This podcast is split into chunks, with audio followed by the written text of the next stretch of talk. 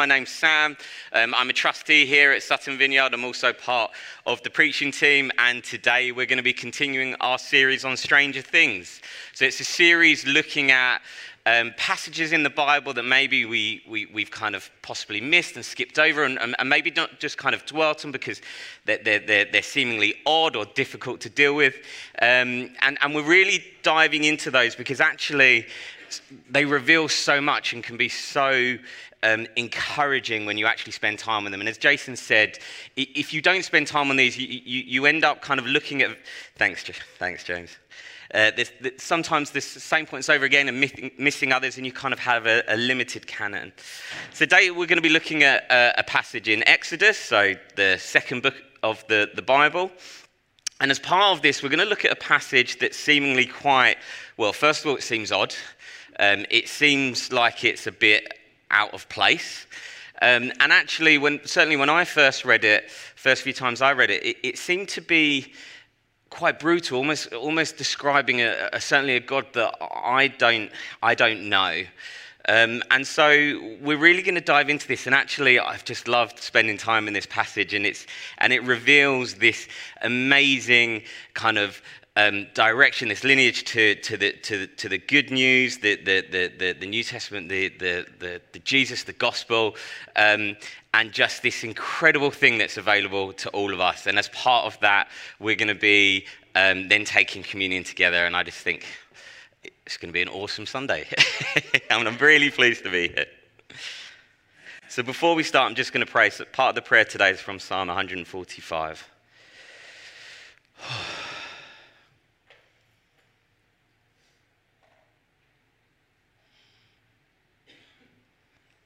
Lord, we're here today to meet with you, and we welcome your Holy Spirit. You are timeless. You are the God of Abraham and Isaac and Israel. One generation commends your works to another, they tell of your mighty acts. They speak of this glorious splendor of your majesty and your wonderful works. They tell of the power of your awesome works and proclaim your great deeds. They celebrate your abundant goodness and joyfully sing of your righteousness. And today, like all days, we want to know you more. And we give thanks to the fact that we can. Amen. Awesome. Okay, so like I said, we're going to be, we're going to be looking at um, Exodus today, uh, which means that we're going to be looking at, uh, at Moses. So, as is always the case when you're looking at any passage in the Bible. It's really important to kind of set the t- scene, understand the context at which you're looking at it. And, and that's never more important um, than when we're looking at passages in, in, in the Old Testament. But, but before we get into that, uh, we're talking about Moses, and I kind of thought to myself that actually, as, as a known passage story of the book, it's got to be up there, hasn't it? It's got to be up there with, you know, Noah, maybe, maybe Jonah, you know, like, like stories of the Bible that certainly I was brought up with. One of my, one of my children's Bibles, you'd open it up and there'd, there'd, there'd be a few. So I think that we probably know it pretty well, don't we? So as part of that, we're just going to play a quick game to see how well you know your Moseses, if that's a no. So if we can flash up the first picture. So the, the, the, the, key to the game here is to try and say where this Moses is from in popular culture. So anyone, anyone can guess. Simpsons, thank you. And for a bonus point, what number plague is that? Jason? number two. Number two. Next one. Oh, there, I knew this was going to be a little bit easy. Prince of Egypt. I don't know if it's owned by Disney now or if they're going to buy it out, but I'm sure they'll get their hands on it eventually. So, the Prince of Egypt. How about the next one? This one's for the, for the more mature of our congregation. Keep that. What, sorry, what was that? Charlton Heston, absolutely, in the Ten Commandments. How long ago was that released? 66 years, 1956. Look at that. And then the last one, probably the most important, one that we've all been brought up on. Who's that? Veggie Tales. I think it's Moses the Marrow, but uh, I can never tell. So we know the story of Moses pretty well, don't we? I mean, it's been in popular culture uh, enough. How well do we remember Exodus 4, verses 24? And at a lodging place on the way, the Lord met him, this is Moses, and sought to put him to death. That's a strange one, isn't it? Can't remember that in the Prince of Egypt or, or Moses the Marrow. When did Jesus seek to kill Moses and why? And how does this have any bearing on our relationship with Jesus? Well, first and foremost, in order to understand this, we need to set the context of, of kind of where we are, as I said. So, we're in the second book of the Bible, we're in Exodus. So, so just before we've had the first book of the Bible, seems pretty logical, but we've had Genesis. And, and they, they follow on directly from, from each other. And actually, at the end of Genesis, we have the story of Joseph. Again, very popular story, and it's Joseph and uh, the, the, the stage stage show, I'm sure people know. It's obviously in the Bible as well. um, and it ends with his brothers coming to Egypt. Remember, he, he, he saves them from a famine. He's been promoted to a, a position of power. And at the very end of Genesis, we hear of Joseph's father, Jacob, passing away. And then Joseph himself passes away. But just before he does so, he has a message in Genesis 50, verse 24, and it comes up there. And Joseph said to his brothers, I am about to die, but God will visit you and bring you out of this land to the land that he swore to Abraham, to Isaac, and to Jacob. And then it's from there that we immediately go into Exodus. And it starts, there's been a few generations past then, and, and the Pharaohs have started to look um, unkindly on, on the Israelites. And, and, and it starts with so much so that the Pharaoh commands that actually the, the boys of the Israelites will be killed to, to, to cull their numbers. And it's those circumstances that we know, and this is when we do get into the popular culture and the things that we remember of this story, that finds Moses actually being adopted into the household Pharaoh. He, he's, he's, adopted by, by, by, Pharaoh's daughter. So, so, all these circumstances, then he grows up, and again, if you remember, he, he kills an Egyptian and he flees to Midian. All of that is in Exodus chapters 1 and 2. And then we find ourselves in Exodus 3, and it's the moment that Moses is called or commissioned by God. And again, it's the passage that we know so well of the burning bush. And it says, verses 2, and the angel of the Lord appeared to him in a flame of fire out of the midst of a bush. And he looked, and behold, the bush was burning, yet it was not consumed. And then verse 10 Come, I will send you to Pharaoh, and you may bring my people, the children of Israel, out of Egypt. Moses is commanded at this point by God to return to Egypt to free God's people. He's been chosen, and despite his protests, and there's been some incredible um, sermons on this moment where Moses is like, not me, send somebody else, it's, it's not me. God's adamant. He says, no, it is you. The elders of Israel will listen to your voice, and I, God, will take the Israelites to the chosen land with milk and honey. And then it's just after this that we read about this seemingly odd passage in Exodus 4. So the verses are going to come up behind me.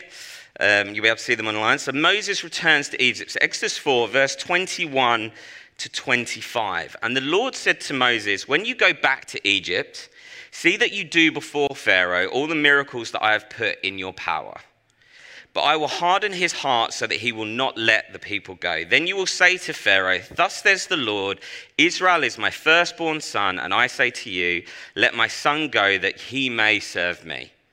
If you refuse to let him go, behold, I will kill your firstborn son. And then straight into 24. This is probably the point at which I possibly stopped reading. At a lodging place on the way, the Lord met him, that's Moses, and sought to put him to death. Then Zipporah, Moses' wife, took a flint and cut off her son's foreskin and touched Moses' feet with it and said, Surely you are a bridegroom of blood to me. So he let him alone. It was then that she said, A bridegroom of blood because of the circumcision. We don't see this bit in the film, do we? This, is, this bit's not in The Prince of Egypt. why, immediately after God commissions Moses, chooses him, seemingly has this back and forth to say, No, it is you, does he seek to kill him? What does this tell us about God? What does this mean for an almighty God to seek to kill Moses, or anyone for that matter? And why do we have this strange situation where Zipporah, circumcised of Gershom, Moses' son, why does that seemingly placate God? And what on earth does this mean for me and you? What, what, what, what can we take from, from this? Sorry. Oh, Cheers, James.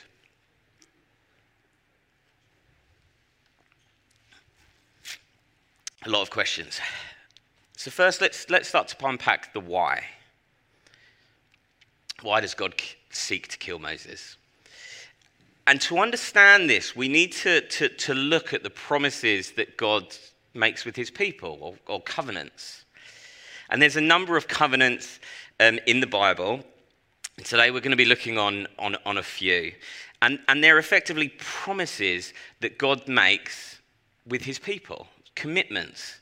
And a promise from God, well, you could go to the bank with that. That's, that's pretty, it's not like, I promise I'll go and mow the lawn today or, or, or something like that. This is, this is a solemn commitment. And the first one that we hear about, there's, there's a number in the, in the Bible. We're going to look on a few today. Um, obviously, not in the huge amount of detail, otherwise, we'd be here for, for a long time. But one of the first that we hear about and that we know about is, is in Noah, isn't it? And it's the one that a lot of us remember. And why do we remember that covenant or that promise? What's it marked with? A rainbow. It's always good, isn't it? Pictures allow learning. so you almost want to associate everything in the Bible you want to remember with, with, with a picture. In Genesis 9, verse, verse 8, 9, and then, and then 11, it says, Then God said to Noah and his sons with him, Behold, I establish my covenant with you and your offspring after you. I establish my covenant with you that never again shall all flesh be cut off by the waters of the flood, and never again shall there be a flood to destroy the earth. It's a promise from God for, for, for everyone. Never again will there be a flood to destroy the world. And then in, later in Genesis, we hear about another covenant that God makes with, at this point, Abram, soon to become Abraham. And it, and it occurs, it's discussed over a number of chapters, but we get to Genesis 17 where we get to read this. So verses 4 to 8. Behold, my covenant is with you and you shall be the father of a multitude of nations. No longer shall your name be called Abram, but your name shall be Abraham, for I have made you the father of a multitude of nations. I will make you exceedingly fruitful, and I will make you into nations, and kings shall come from you. And I will establish my covenant between me and you and your offspring after you throughout their generations for an everlasting covenant to be God to you and to your offspring after you. And I will give to you and to your offspring after you the land of your sojournings, all the land of Canaan, for an everlasting possession, and I will be their God. Promise between God and Abraham that he will give him, I pick out three things here. So, offspring more than he can count. So at this point, Abraham hasn't had a child. He, he, he hasn't had Isaac, his son, w- with Sarah. He hasn't had Ishmael. He, he, so, so, so, he has, so, so he gets promised you're going to have offspring more than you can count. He says, I'll, I'll promise you a land. And he, and he names the land. He says it's, it's the, the, the land of the Canaanites, the Canaans. And then in Exodus 12, so just before this, but like I said, it's, it's over a number of chapters, it says, and I've really been dwelling on this week, I've just been utterly beautiful. He says, and in you all the families of the earth shall be blessed. What a beautiful passage that is. All the families of the earth shall be blessed. Okay, so that's, that's, that's Genesis. So is it, is, I know that we're kind of rushing around a little bit, but everyone kind of following me here. So this is the covenant that God has made with Abraham, first book of the Bible. And then we find ourselves with Moses in Exodus, and we have God telling Moses he has come to deliver the Israelites out of the hand of the Egyptians and to bring them up out of the land as a good and broad land, a land flowing with milk and honey, to the place of the Canaanites. Moses, his calling is to honor the covenant that God has made with Abraham. It's, it's all about this. It's so important to connect these, this, this lineage here. But what's the so what? Okay, so, so why does this have anything to do with the passage that we're looking at now? Well, immediately after the passage in Genesis 17 that I've just read, so verses 4 to 8, we have verses 9 to 12. And God said to Abraham, As for you, you shall keep my covenant, you and your offspring after you throughout their generations. This is my covenant which you shall keep between me and your offspring after you. Every male among you shall be circumcised. You shall be circumcised in the flesh of your foreskins, and it shall be a sign of the covenant between me and you. He who is eight days old among you shall be circumcised. Every male throughout your generations, whether born in your house or brought with your money from any foreigner who is not of your offspring. So God's made this promise, this covenant with Abraham, that he's going to make him into a great nation. That there's going to be a blessing to, to all of mankind through his generation and, and, and, his, and his descendants. And that he will give him this land of, of Canaan, the Canaanites. And all of this is on a basis of one thing. He turns around and says, Every male at eight days old must be circumcised. And then Moses, in this moment of calling, to, to, to, for God to uphold his side of this covenant, he has this amazing privilege. You think about Moses' um, upbringing from now, he has had clearly had God's protection on him. He found himself in the household of Pharaoh. He's been protected despite the fact that uh, the males of, of, of his um, ex- extended population were, were being killed. Um, he kills an Egyptian, he's protected. He, he, he flees and goes to Midian, and actually, there he finds a wife and, and has a child. And he is called by God, gets to stand in the presence of um, the Lord through uh, the, the Spirit in the burning bush, and he is called. And all of this is to fulfill a covenant, and he's been asked to do one thing, and that's ensure the circumcision of his son on the eighth day of his birth. Have you ever had an argument with someone that you're close to and they've uttered the words, I asked you to do one thing? It's an absolute killer because whenever it's uttered, you know you've lost the argument. Any moral high ground you have, it's like, they did ask me to do one thing and I forgot to do it. It's, it's always the worst. It's usually, Sarah and I have one of these, and I have to say, it's usually my fault and I say that truthfully. Sarah's been out and about, flying around, doing all of this stuff. And, and it's usually something simple like, can you get dinner out of the freezer so that it defrosts? And usually then for Sarah to then cook it when she gets home. And she gets in and it's kind of like, ah, oh, do you know that one thing you asked me to do? Yeah. The, the funniest way I've seen this argument go down was when I had the privilege of living with my mum and stepdad James when we were in between households. And, and every week, my mum worked kind of late shifts and so would, would get in. And the one thing James needed to have done was start cooking dinner. You've never seen someone move faster in your entire life. James, J, James is propped up on the sofa, beer in hand, watching something terrible on TV like SWAT. And then the key starts to go in the door. And all of a sudden, he's not there. He's seemingly in the kitchen ch- ch- chopping carrots.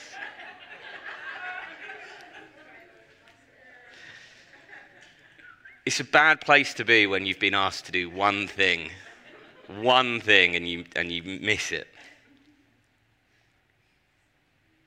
Moses, despite all of what we've just read, God's dedication to his people, he's traveling with his sons, and through this passage, it's clear that he's messed up the one thing. Because we hear Zipporah, his wife, took a flint and cut off her son's foreskin and touched Moses' feet.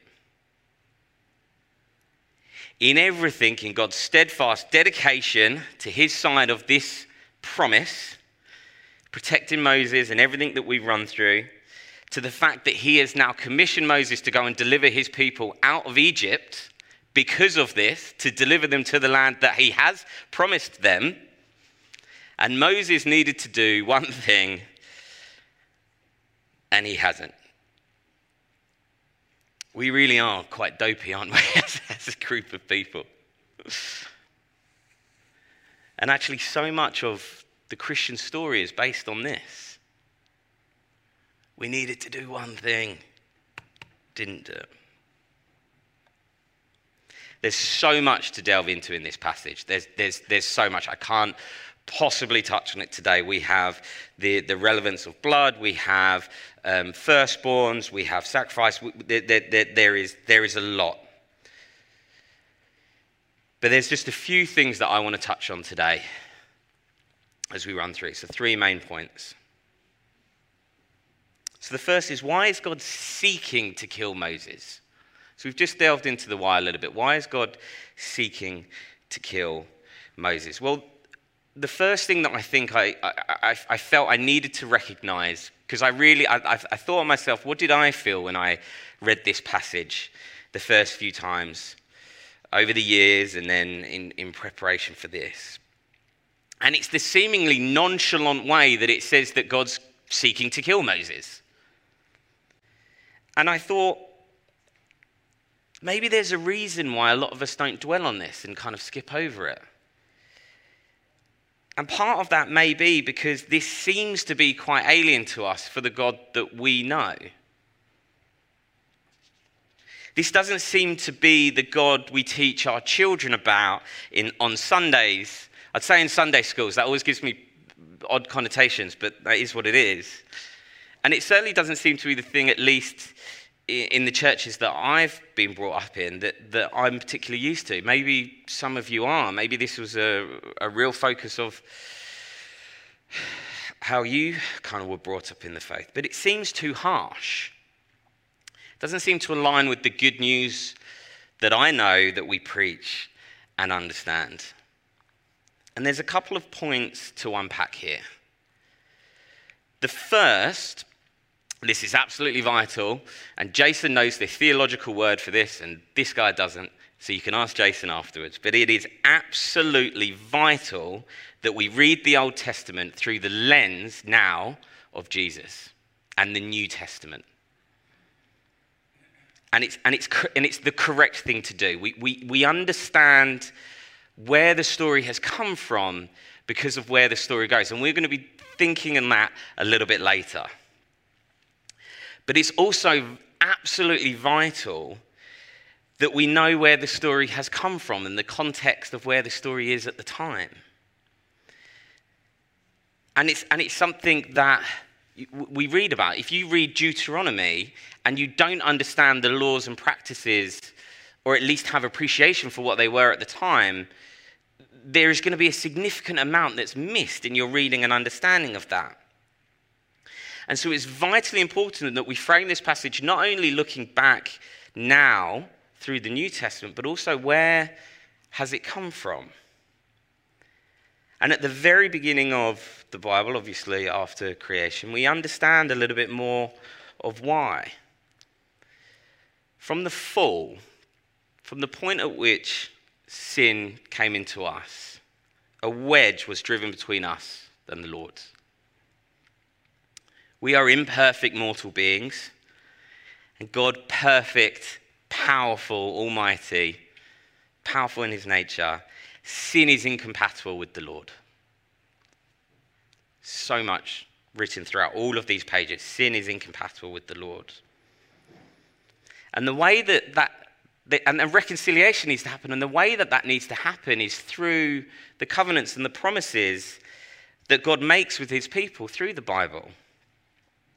We see later on in this story, after this passage, we're not going to be focusing on it, but, but in the passage of, of, um, with, with Moses, we, we hear about the law, or what people refer to as the Old Covenant. And it was a way of, of living with, with various kind of sacrifices and, and, and ways to, to, to behave and things to do that helps that helps to, to, to marry up and, and, and to, to, to reduce that divide. But it's vitally important that we read these passages in the context of Moses and the covenant he has with the Lord at that time, the fact that sin is incompatible with the Lord, and the fact that his covenant, he's broken this covenant. And that's absolutely vital to understand why there is this reaction from the Lord and he seeks to kill him. We're then going to be touching back on that a little bit later, so please just hold that thought. But the other thing I really wanted to, to dwell on, on under this point is what does it mean for an almighty God to seek to do something? This Lord spoke the universe into being, all powerful, very omnis that we can use to describe the Lord. How do you seek to do? You either do or you don't. So, if Sarah comes home and goes, Did you cook dinner? Hmm, I sought to cook dinner.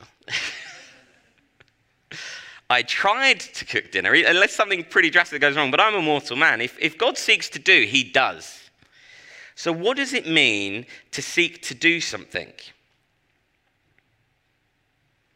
Well, it means that even with Moses breaking this covenant, even with Moses being in the, the, the, problem that he was in, he had to do one thing and he has missed it, he's forgotten it, he's deliberately not done it, whatever the reason. God shows grace, and there is this opportunity for reconciliation. Through the grace of God and the actions of Zipporah, the circumcision of Gershom, Moses' son, the touching of that blood on Moses, he's saved. God is absolutely brilliant at changing plans because of our inability sometimes. We see that written through the pages of the Bible. To make allowances for the, our complete and utter ability to fall seemingly short.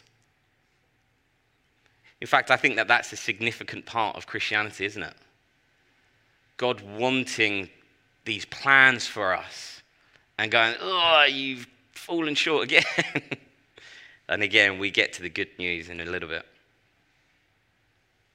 So rejoice. We will continue to mess up time and time again, and yet God is willing, certainly in this passage, to make allowances for us and gives Moses a second chance.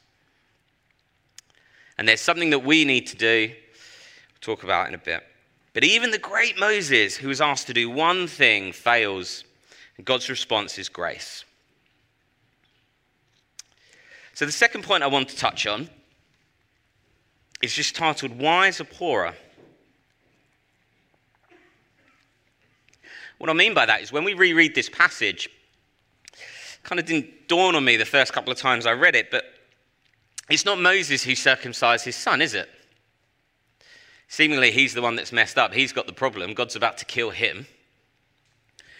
Why is it Zipporah, Moses' wife, that does this? Well, when I worked through this passage, there's, there's, there's theological theories of, of why this is. And, and, one of the theories is along the lines of Zipporah, who's, who's a, Midianite, a, daughter of a Midianite priest, um, potentially finds circumcision repulsive. And maybe that's the driver in why they haven't circumcised their son. There's some reasons for this, but fundamentally it is a theory. We don't know for sure whether or not that's the case. And so I want to put that to one side and I want to focus on what we do know. What we do know is it was Zipporah. Why would you wake up in the middle of the night? I'm assuming it's night. Why would you wake up in the middle of the night and know or just randomly circumcise your son? It's not a normal act, is it? or at least, I hope it's not. Certainly with a flint. There's a couple of things here that this really shows. The, the first point goes back to the point I've just made grace. There is an opportunity to make amends, and Zipporah seems to have divine discernment in what needs to happen, when, and why. And I say divine because that isn't something that just dawns on someone. Ah, we forgot to circumcise Gershom. There is a divine discernment that Zipporah has that she knows exactly what needs to be done. She goes about and does it. Point one. Again, that points to the grace of the Lord, the fact that He is still very much in this situation. And number two, I've put here wives are always the best at discernment. but obviously, that is a joke. But the reason I've called this out is we're so blind to the mistakes that we make ourselves, aren't we? It's not Moses that sorts this out. And I think that that is a brilliant analogy on where we are and seeing our own faults. I know this for a fact. Sarah will be able to point out my faults a lot better than I can point them out. There aren't many, she knows them. I absolutely love this because it points to me for the basis of Christianity going forward, which is that the absolute need for discipleship and other people. This isn't Moses sorting this out, identifying this on his own. It's Zipporah, his wife, who he's traveling with. And it doesn't have to be a wife, a spouse, whoever. This is about living with people, doing this together. And it's through that that we see what we've missed. And I absolutely love that in this passage.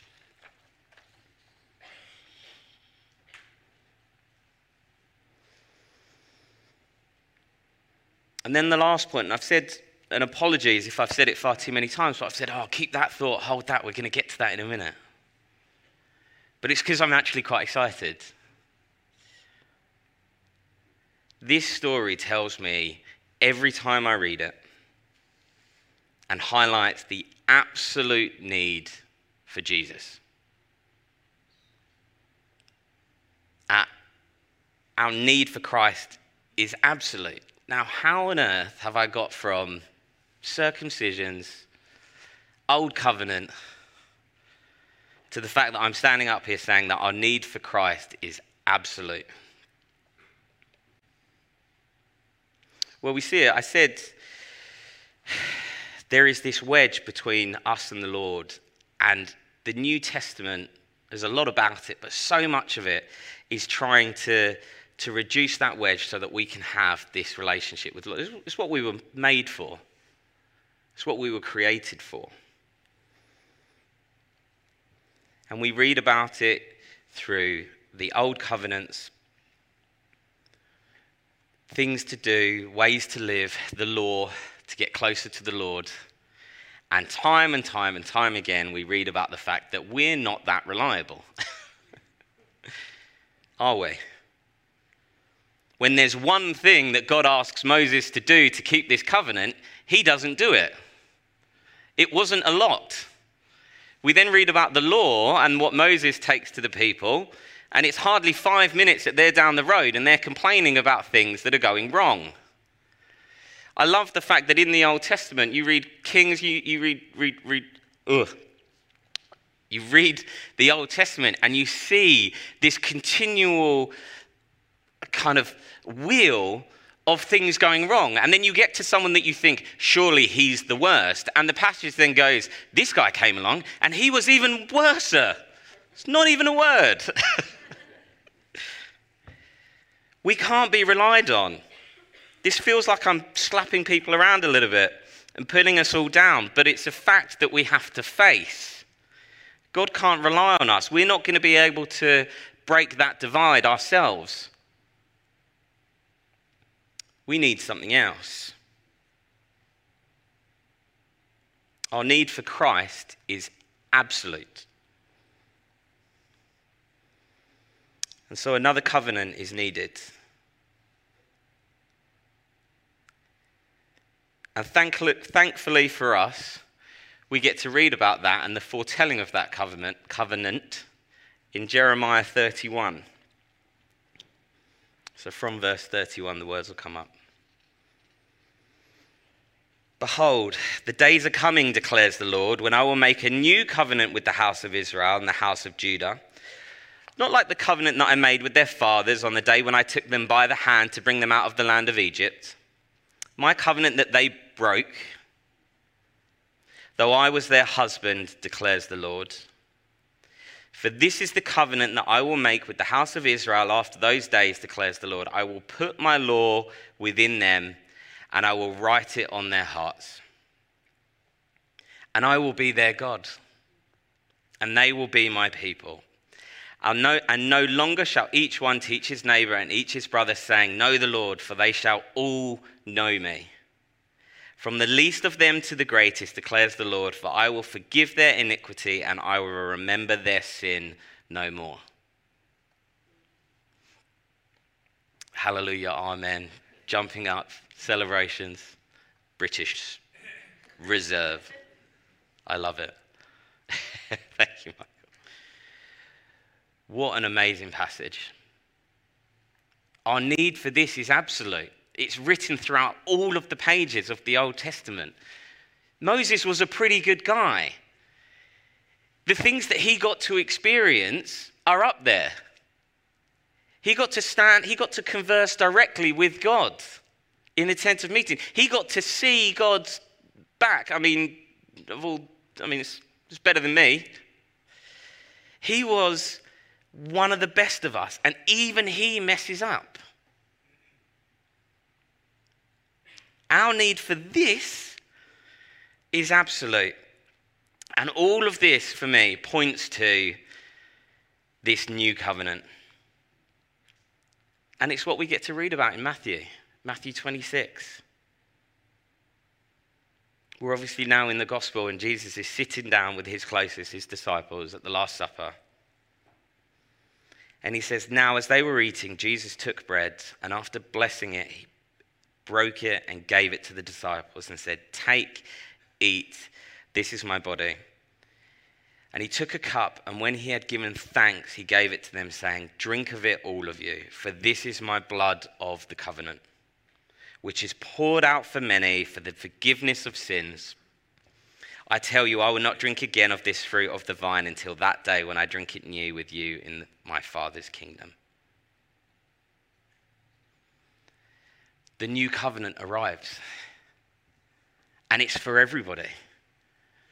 And luckily for us, there isn't that much that we need to do. But there is something. We got to listen to Jason preach, didn't we, a couple of weeks ago, about the, the vine tree and the, the tower. No, not the vine tree. What am I talking about? Fig tree and the tower. That sermon's really stuck with me. I've listened to it a couple of times since. What is it that's demanded of us? What does Jesus tell us to do? If you want, what did Jesus say? If you want God to be acting in your lives, repent. One thing, repent. And I'm not sure about anybody else, but it was amazing not to hear this sermon like a, a stick beating us around the head, like I've heard it before. And maybe old, and, old covenant and new covenant and, and failings. Maybe you felt a little bit bruised this morning. But we stand in this together. It was amazing for repentance to be preached as a privilege and something to celebrate. And it is. We shouldn't lose sight of how privileged we are because of how we're looking back on this. Through Jesus, we can have a relationship with the Father, and that's what this has all been about. And repentance is everything. Repentance is the recognition that your life was bought. Bought by Christ, and we are under this new covenant. And through this, using the words that Jeremiah made, God forgives our iniquity and he will remember our sin no more.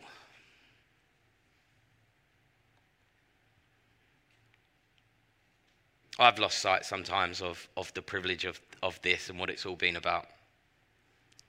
All so that we can have a relationship with God. And we read about the covenant that was Moses was under and the breaking of that, and, and this passage that seems odd but then reveals to me so much. And it's worth remembering that it's the good news, it's, the, it's a reason to rejoice.